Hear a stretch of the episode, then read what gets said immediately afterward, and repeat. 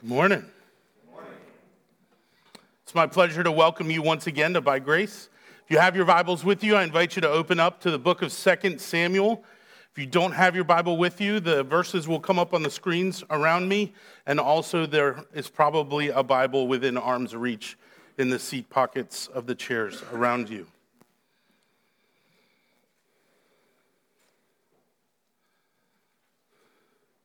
I remind us that this is God's word. That as I read the following verses, they're not just wisdom from the past or myths for us to remember and learn lessons from. This is the very words of God. These are the very words of God.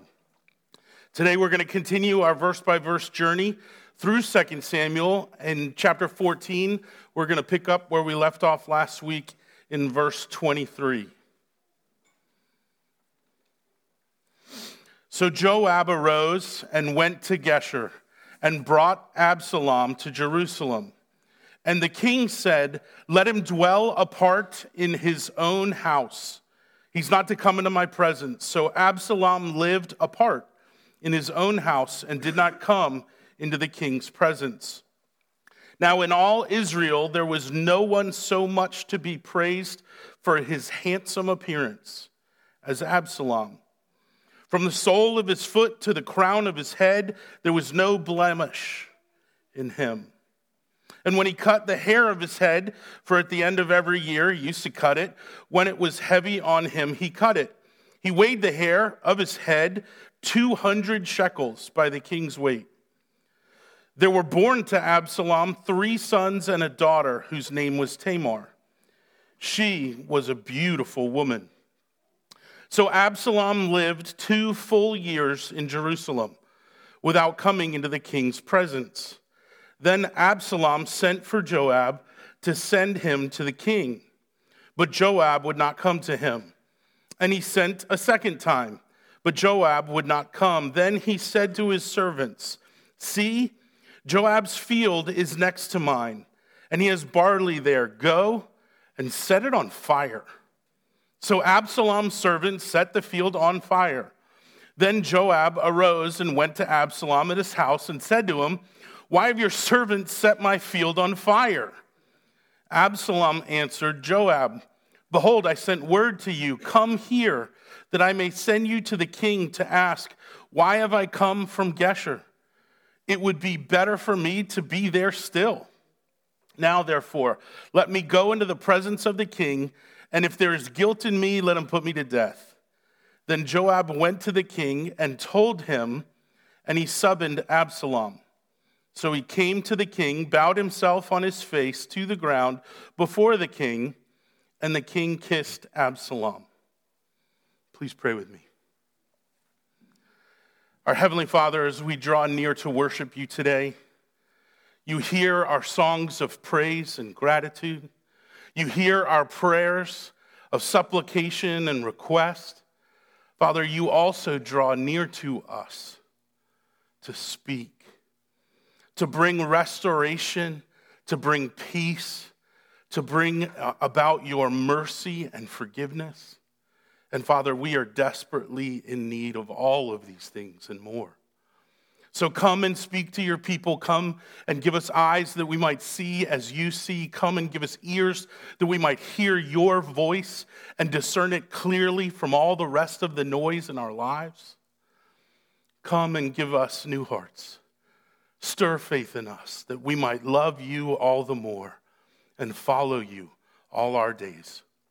And we ask you to do this in the name of Jesus Christ, our Savior. And all God's people agree. Amen. Today we continue our study of Absalom, remembering, of course, that he murdered his brother in cold blood. This is what led him to those three years of self imposed exile. For years, too, in fact, he had worked on and hatched a plan to brutally murder his brother who was also David's son.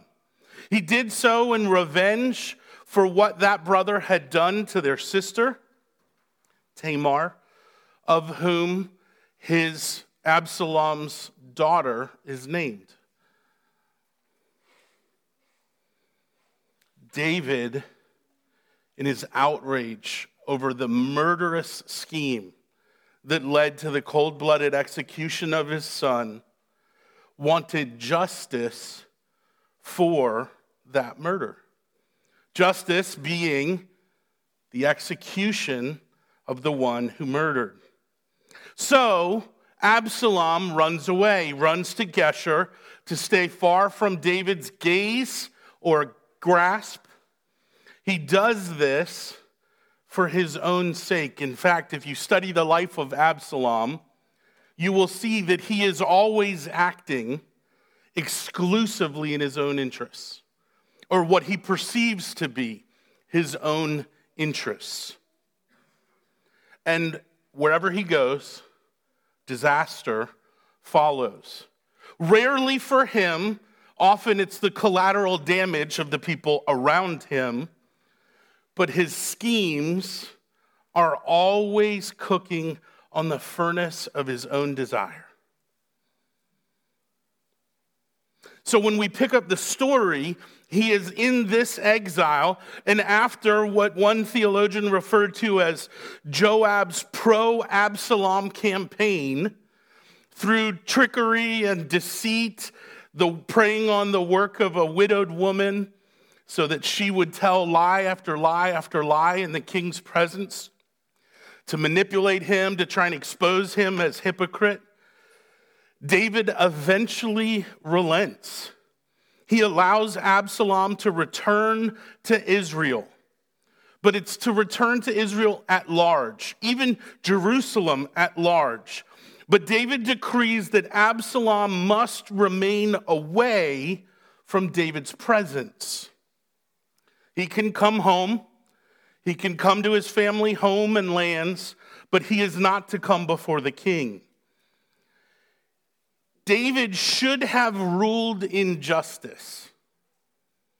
But as many of the men of the book of Samuel deal with, they have the wrong kind of mercy on their heirs, on their sons. There's a long thread that you could pull on that we don't have time for today of the men who do not force and discipline their children the way that God commands, not in cruelty not punishment for punishment's sake, but discipline for change sake.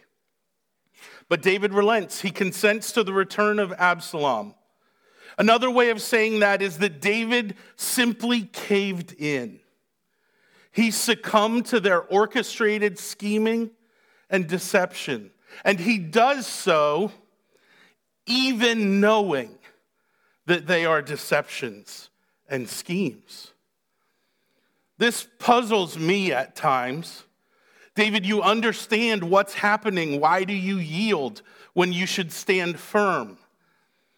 And then I, of course, look at the desires of my own heart, the choices of my own life experience, and I go, oh, yeah, okay.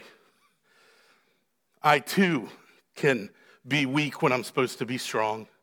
I too can be flexible when I'm supposed to be immovable. So David yields. And in that, Absalom is away and then brought home mostly. But he's not all the way home. He does not yet have reconciliation or restoration in David's eyes, the king's eyes. The king's gaze upon him still sees guilt even if he covers it with mercy. So, what happens in the passage in front of us is that Absalom will ultimately give David an ultimatum. He uh, essentially will appeal, and we'll get to how in a moment, but his appeal is one of receive me fully or execute me. I do not want to live distant in the guilty gaze of my king. All he's going to end up having to do is a little bit of groveling, and then the whole murder plan the whole years of exile, all of that comes to a quick and thoroughly dissatisfying end to everyone but David and certainly Absalom. One commentator said, This is the story of the greatest comeback in Israel's political history. The self imposed exile leads to full return and restoration. And actually, if you look ahead, he'll lead the whole kingdom in a moment to his own judgment and Israel's collateral disaster. But that's the ultimatum that will come receive me or kill me. There's no more room for these half measures. So let's dive in. So we learn here that, that Joab has made this Absalom campaign for his return. David relents under the single condition, verse 24, that he must live apart in his own lands. He's no longer welcome before the king or at the king's table. He is never to come into the king's presence. And then we're told, verses 25, 26, and 27. These are a weird interruption of the narrative here. In fact, if you wanted to, you could kind of keep going from verse 24 right into 28 and have no interruptions. The text would flow smoothly. Listen. The end of verse 24. So Absalom lived apart in his own house and didn't come into the king's presence. So Absalom lived two full years in Jerusalem without coming into the king's presence. All the information that you need is still present, the narrative fully formed and flowing. So, why do we get this interruption? Why do we have these three verses that come infringing upon this narrative? I'll tell you in a little bit. But let's follow the action first, and then we'll come back to those verses. So Absalom lived those two years in Jerusalem without coming into David's presence. And then eventually, Absalom sends for Joab. Now remember, Joab was the one who heeded and, and, and created these schemes and deceptions to try, and, to try and bring Absalom home. So you would think they're like good friends, right? Joab went to great lengths to bring Absalom back. And we sort of get the sense as we study uh, Joab as a character in these stories that he's always self serving. So he must see Absalom as a key to gaining power or, or some other political end. But here we have, after this huge campaign to bring Absalom back to Jerusalem, there's complete distance between them. In fact, he won't even answer his calls. Listen to how this unfolds in 29. Absalom sends for Joab and he wants him to send him to the king. Absalom wants Joab to send him, basically, give him cover for allowing him to go stand before David. Absalom wants to be in good graces with David. I'll distinguish that from being reconciled to David. He wants David to see him in a good light, not in a guilty one. So Absalom preys upon Joab, makes his request, but Joab won't come and visit him. He'll never pick up the phone. Then Absalom says to his servants, See Joab's fields next to mine? He's got barley there. It's already been harvested. Go set it on fire. In other words, he won't pick up the phone. He won't answer my texts. What do the kids call it these days? He's getting ghosted. So, in the midst of getting ghosted, he's willing to go to such extreme lengths as to destroy the barley that's already been harvested, brought together, put in the barn. Shouldn't there be more action between I send request, I send request, I send request, burn my barns down. Right? Like that, that escalates too quickly for my thinking. So maybe there's some elements here that are, that are not narrated for us, but you still understand that Absalom is willing to use abusive power to accomplish his personal desires, his personal purposes. So they do it. I mean, I imagine if you work for Absalom, you do all kinds of things. I imagine it's sort of like being a butler or a chauffeur for the mob boss. You see a lot, you even do some. So here the servants go and set fire to the barley stockpile. That's what we're told at the end of verse 30. So, guess what? Joab decides to go see Absalom. The abuse of power accomplishes Absalom's intended purpose. I will hurt him to get what I want. Dangerous. Literally, dangerous to be in Absalom's crosshairs. I imagine in this moment, Joab learned the lesson. Absalom is not a man who is to be ignored, he's not a man to be trifled with.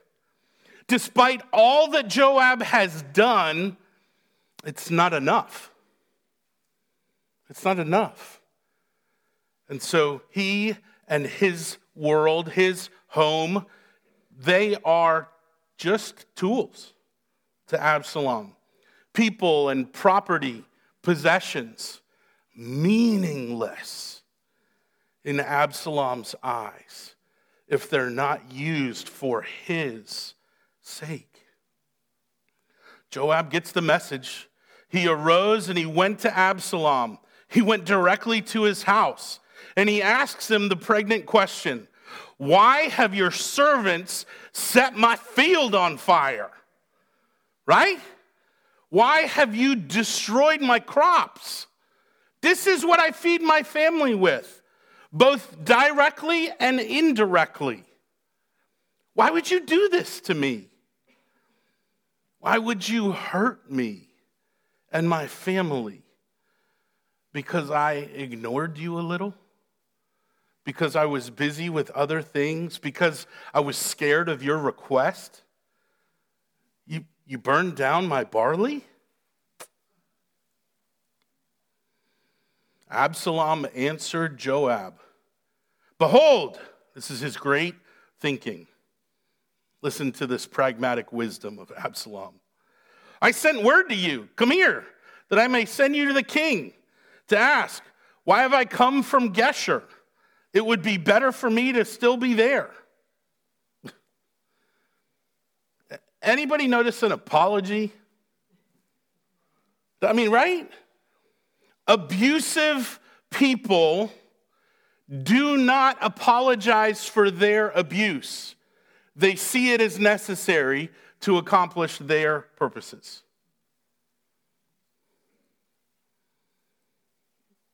Do you think Joab got the message? Who don't you ignore? Who should you never cross? If you're his friend, he'll burn down your fields. What will he do to his enemies? Oh, that's right. Murder them even if they're his half brother. Even family's not off limits to him and to his evil. But notice the question within the excuse. He wants Joab to give him the opportunity to stand in the king's presence that he's royally decreed never to enter. Again, he's trying to find the loophole. He's trying to worm and wedge his way in. And what's the question? Question is this Why am I allowed to pretend to live in Jerusalem under your blessing when I'm not actually blessed by you? I'd be freer in Geshur out of your gaze, and certainly well free from your grasp, than living here in Jerusalem under the fear, you think Absalom's actually afraid, of David's displeasure. It'd be better if I was just still gone. I think all of Israel would, if they understood what was coming, would agree. Yes, we agree, get out of here.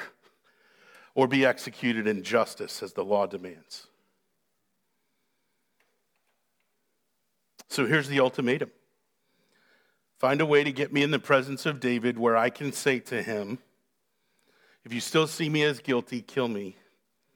Otherwise, restore my privileges to the powerful throne room and courts of David. Hear this very clearly. There's no desire for friendship, right? There's no desire for the father son relationship to be restored. All I want is access to the political arena at its highest point.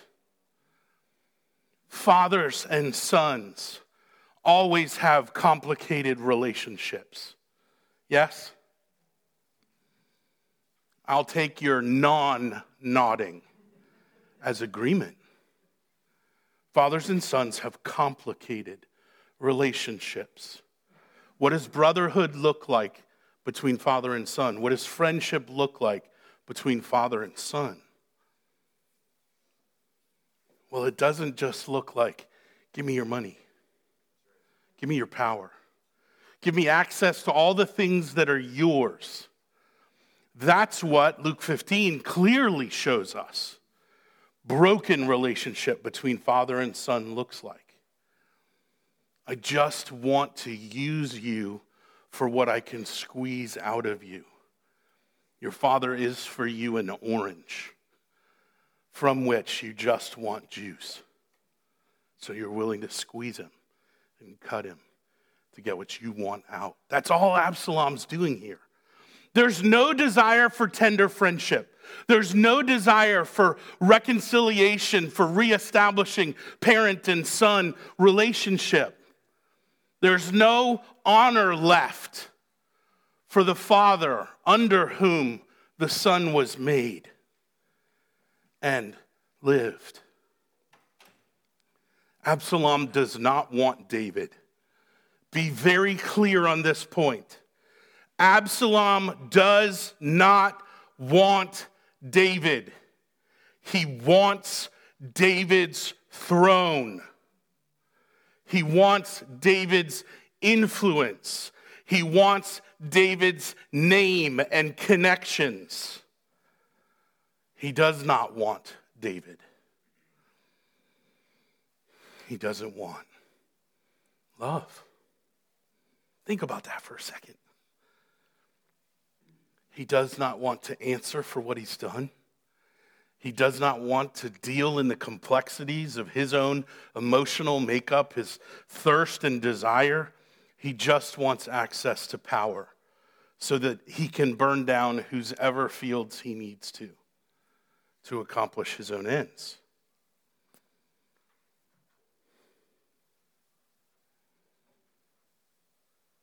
If he's going to kill me, let him kill me. He already knows David's not going to kill him. How does he know that? Because he's alive, right? Because he's alive. If David wanted to kill him, could he have done it by now? Either openly as king and justly, or, you know, spent some time with Joab and figured out how to do it behind the scenes? If David wanted him dead, he'd be dead, and Absalom knows it. So let me pretend to submit. Let me play pretend as I go to my knees and my belly and stretch out my arms before the king, all the while knowing that he's one step closer to putting the knife to David's throat, metaphorically at least. So Joab, verse 33, we're told, goes to the king and tells him, Hey, you know that favor you owe me for that stuff I do? Yeah, I have to call in my chips. Okay, what are you calling them in for? Absalom.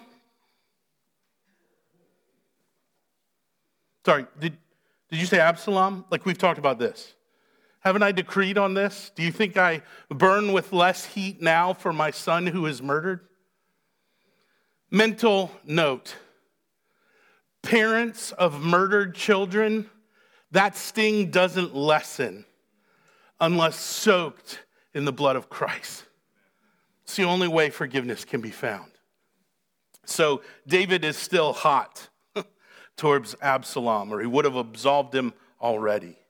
But here's Joab calling on his chips, pushing him into the center of the table. He's all in as Absalom's tool. So Absalom comes to the king, bowed himself on his face to the ground. He's groveling before the king. That's all he has to do, right? Just grovel a little and it's all over.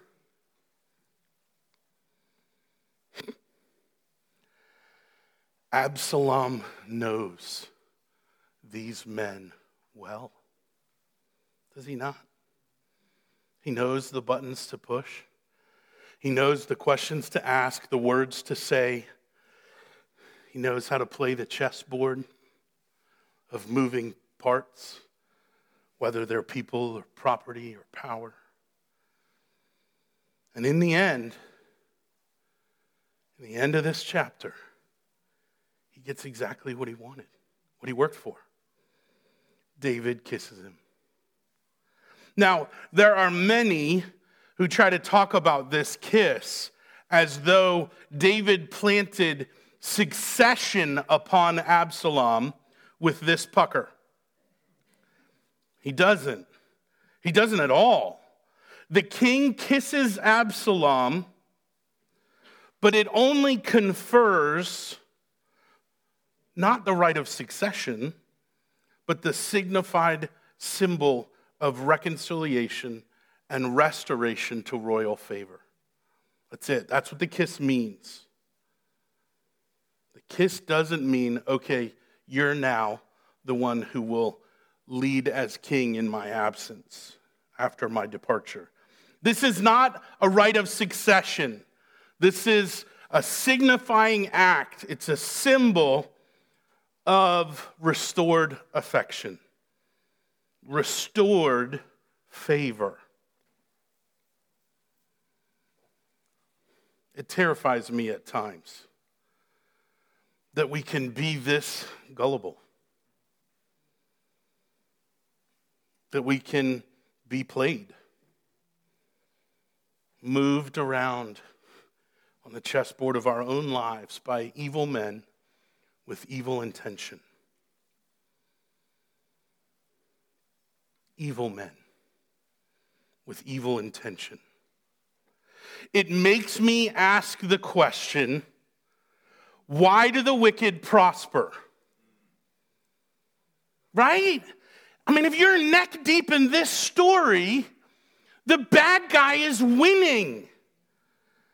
He has no yielding to God. He has no pursuit of the righteous next step. He has no willingness to be transformed. He wants to remake his circumstances according to his own image. He yields to no one, including his father, the king. On how many levels does David have the right to rule over Absalom? Right? As his father, as his king, in the theocracy of Israel, the chosen people under who? Yeah. How much right does David have to rule over the life and affairs of his son? And yet he's constantly going to be manipulated by him, wounded by him, injured in ways that won't be restored on this side of heaven. Why do the wicked win? Why do they prosper? Why do their schemes become successful? I mean, that's what we have in 14. This whole chapter is about wicked men succeeding and righteous men yielding and becoming complicit in their plan of success.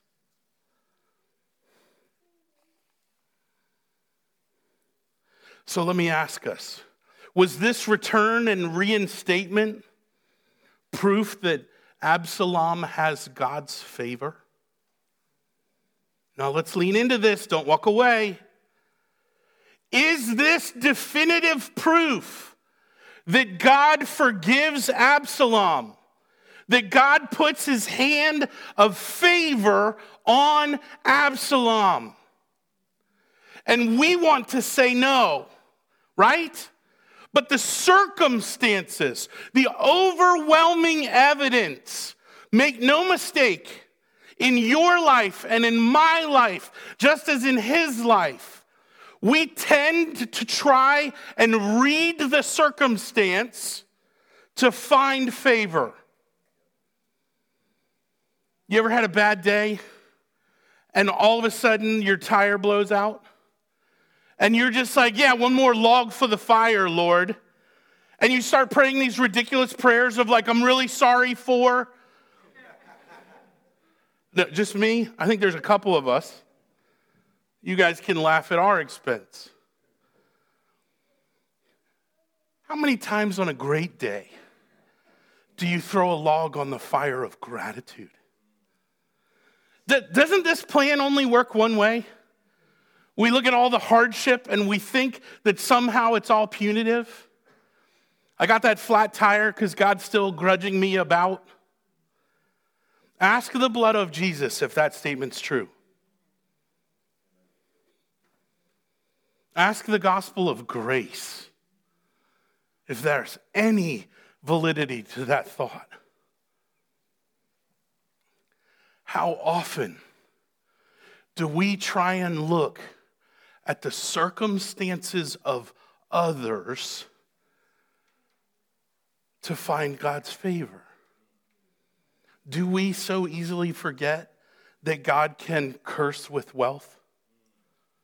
Isn't that part of what Jesus is pointing to when he says it's harder for a rich man to enter the kingdom of heaven than it is for the largest mammal in their daily life to pass through a sewing needle? Camels don't go through needles. So, how do rich men get to heaven? They yield everything their heart, their life, their family, their wealth, just like we do. But self satisfaction is often a welcomed idol. Self determination, a prized value in our culture and many others. How many times do we look at the circumstances of others and say, with open and resounding, full throated celebration, God is with them? The bigger church is better, it must be. Why? Because it's bigger. That doctor has more wealth, he must be better. Right? That family has more generational wealth secured and stored up. Therefore, God has favor on them. How many times do we use silly circumstances or serious circumstances like a divining rod to try and search for God's favor? And then in our folly, call it out. God's favor is here and not there. You think God's favor is nowhere to be found in the slums of India? Those in the bottom, very bottom of the caste system, rummaging through filth and garbage to find food. There's no blessing for them over there. There's, there's no hope of the gospel there. There's no favor to be found. Circumstances are lousy divining rods. They do not expose what is true. And the scripture wrestles with this more often than you might imagine. Why do the wicked prosper? Job 21 tells us that they spend their days in prosperity and suddenly they go down to Sheol. They spend their, he's talking about the wicked. They spend their days lavishing in their lifestyles, and then a finger snaps and they're in hell. Jesus tells parables like that, doesn't he? Psalm 73 For I was envious of the arrogant, and I saw the prosperity of the wicked. How many times do we see the prosperity in whatever form? I'm using a lot of money illustrations, but it's an arena far larger than finances. Why does their family look peaceful? Why are their parents both alive? We could ask a thousand of these questions, 10,000 of these questions. Why did the wicked prosper? Why is it that sometimes evil men seem hashtag blessed with success, power, free from justice? Why do the wicked prosper? Why is it? Is it because God is somehow smiling down on them? No, He's judging them. Did you know that God can bless with poverty? Did you know that? Just as he can curse with wealth, he can bless with poverty. God so thoroughly orchestrates the affairs of men, he so sovereignly governs the circumstances of all lives that he is both good to his people and preparing for judgment to all others.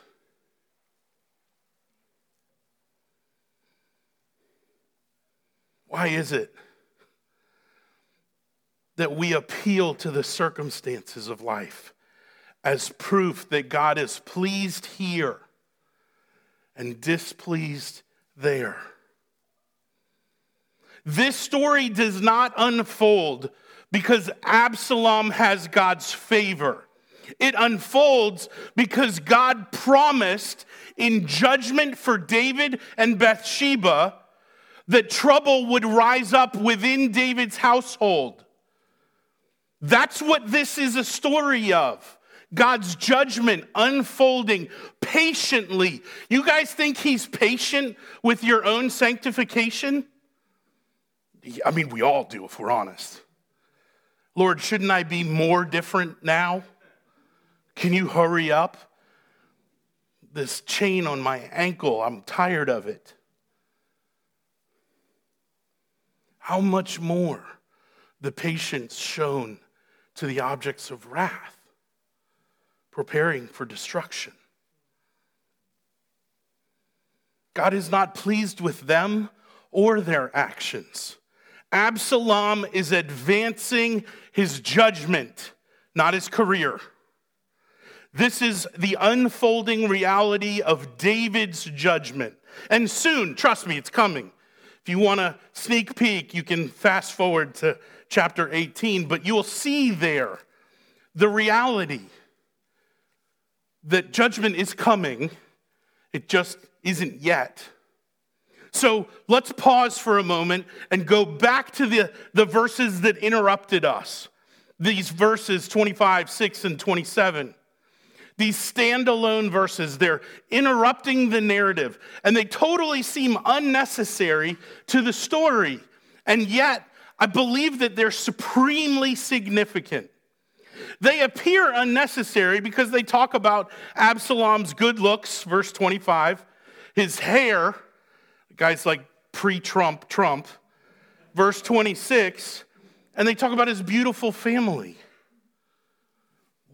Why would you insert that here?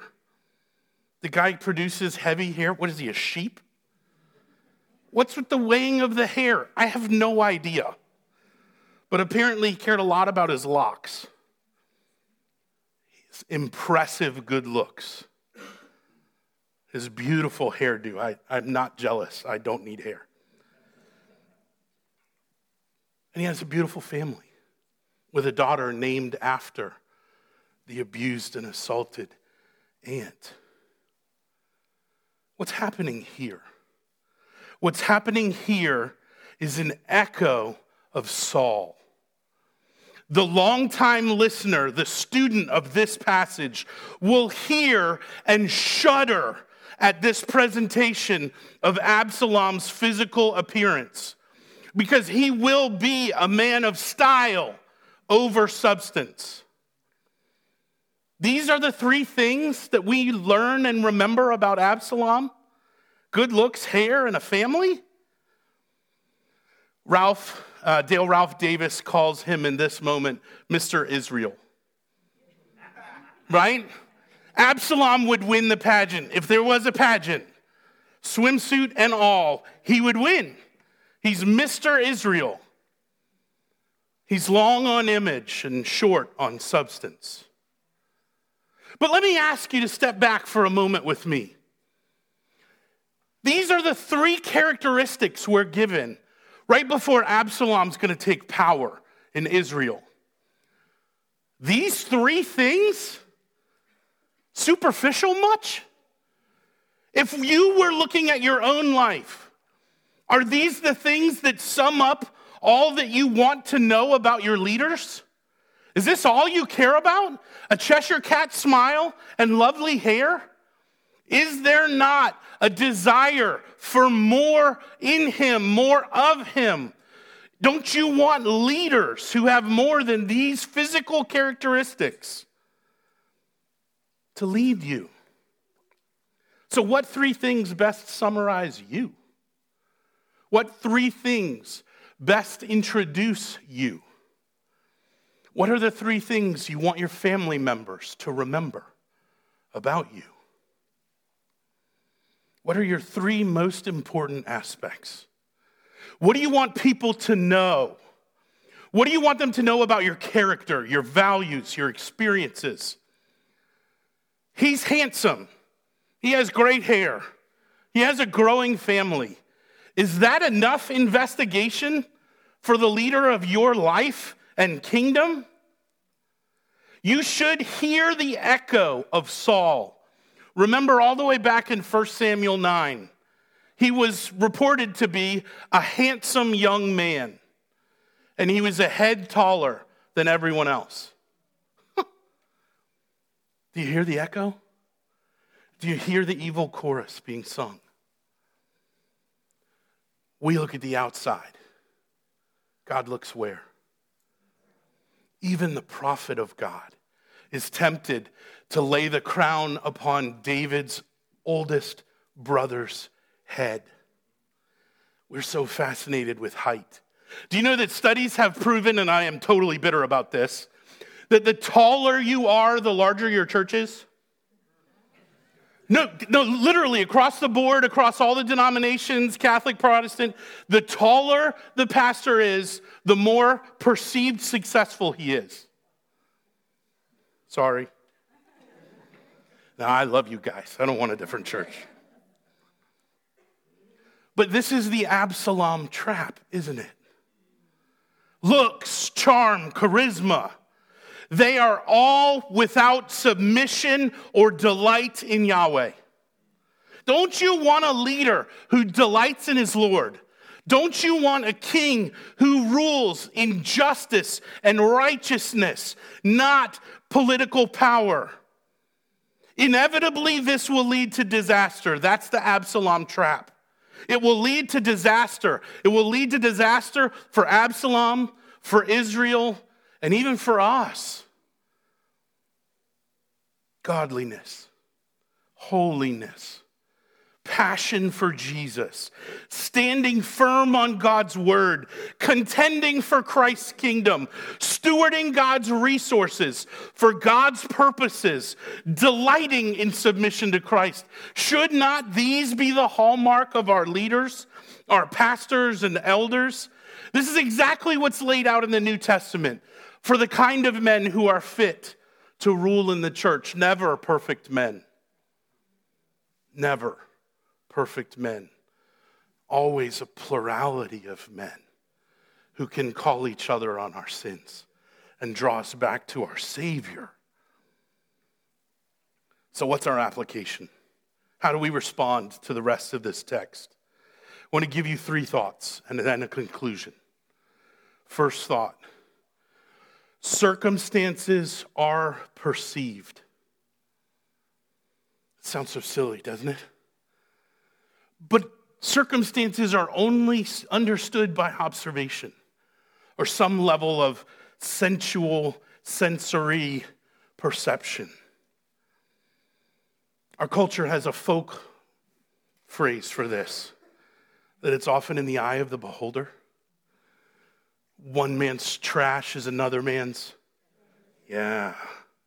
Circumstances are perceived this side of glory, and they're always perceived by dull or broken spectacles we call life, ourselves, our experiences.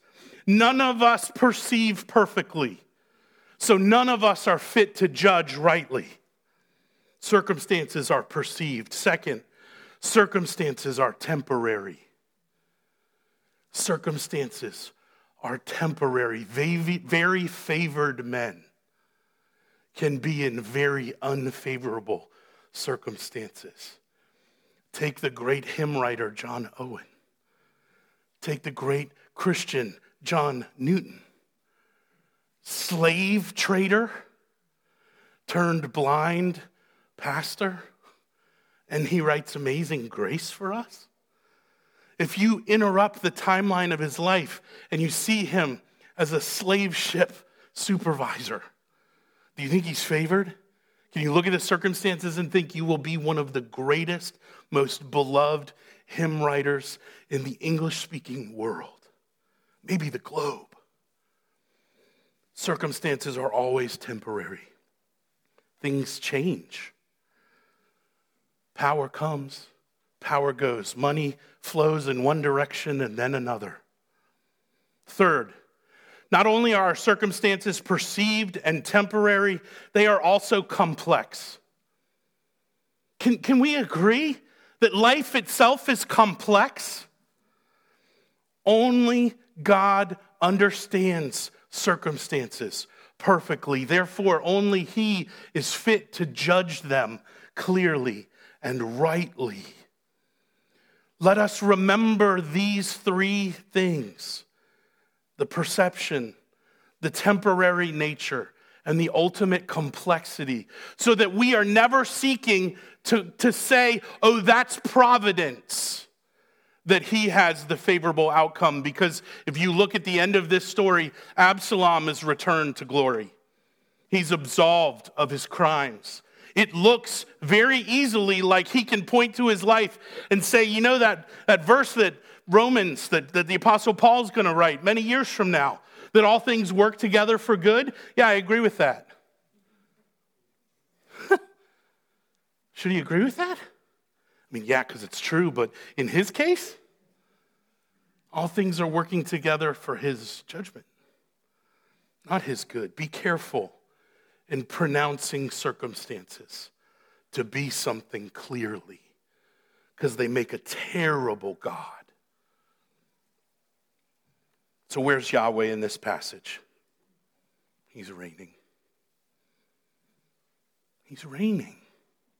Who's the sovereign? David? Yahweh. Judging by circumstances, does it look like Jesus is blessed? If you look on the day of crucifixion, what Jesus himself calls the hour of glory, would you look at him and go, definitely blessed? Definitely. Can we just stop taking a picture of a car, posting it on our Instagram under the hashtag blessed? Can we do that, please? No man suffered more wrath. No man suffered the wickedness of injustice greater than Jesus did. And yet, isn't he the man of sorrows? The same one given the name above every name, that name that we sing, that name that we use in the anchor of our prayers?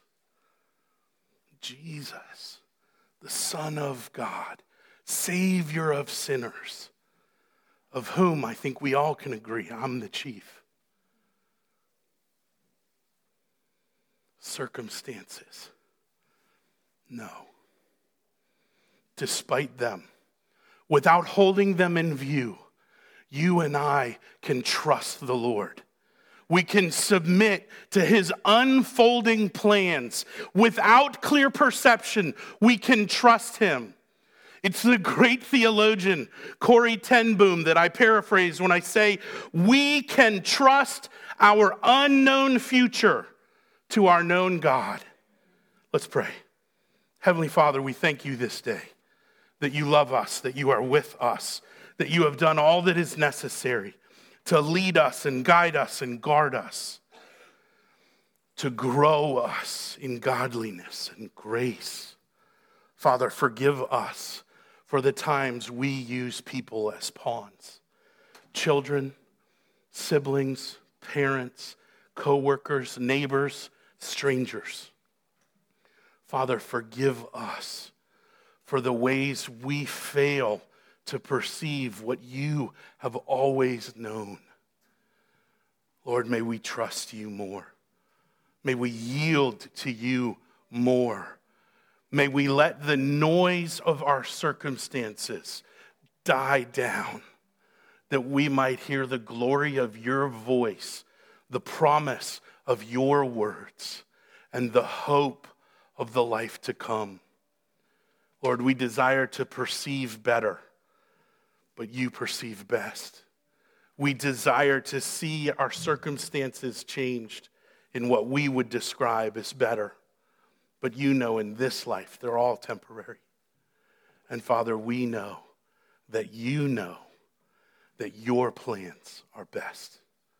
May we trust in that all the more today. And all God's people agree.